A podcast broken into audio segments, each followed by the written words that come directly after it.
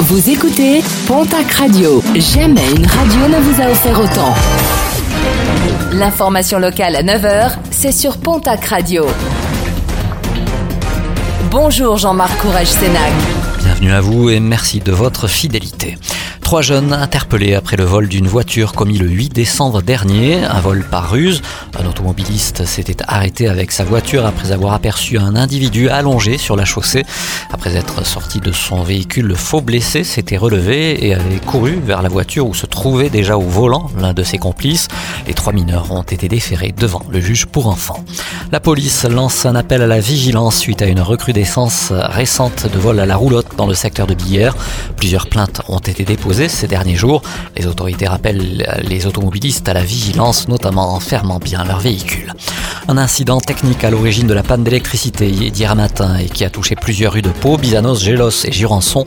Pas moins de 200 rues ont été impactées par cette panne géante qui a été réparée en un peu moins de 3 heures. Date repoussée, celle de l'ouverture de la station de ski de Gavarnie-Gèdre. Les faibles chutes de neige de ces dernières semaines, associées à des précipitations et un redout défavorable, ne permettent pas l'ouverture du domaine skiable ce samedi. Pour les adeptes de glisse, la patinoire de Gèdre restera, elle, ouverte tous les jours des vacances scolaires.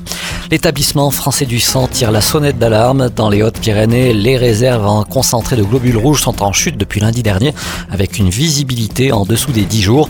Des collectes délocalisées sont donc organisées pour améliorer la situation. Ce mercredi, rendez-vous à l'Énite de Tarbes, demain du côté de la salle polyvalente des Mardi et mercredi prochain, des collectes seront organisées sur le plateau à Lannemezan. En sport rugby, Sébastien Piccoroni convoqué aujourd'hui par la commission de discipline de l'EPCR Challenge Cup.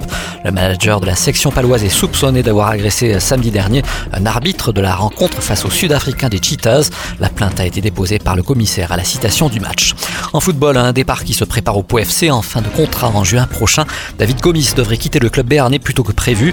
Le milieu offensif et le club se sont entendus pour une rupture anticipée de contrat. David Gomis devrait partir en Turquie.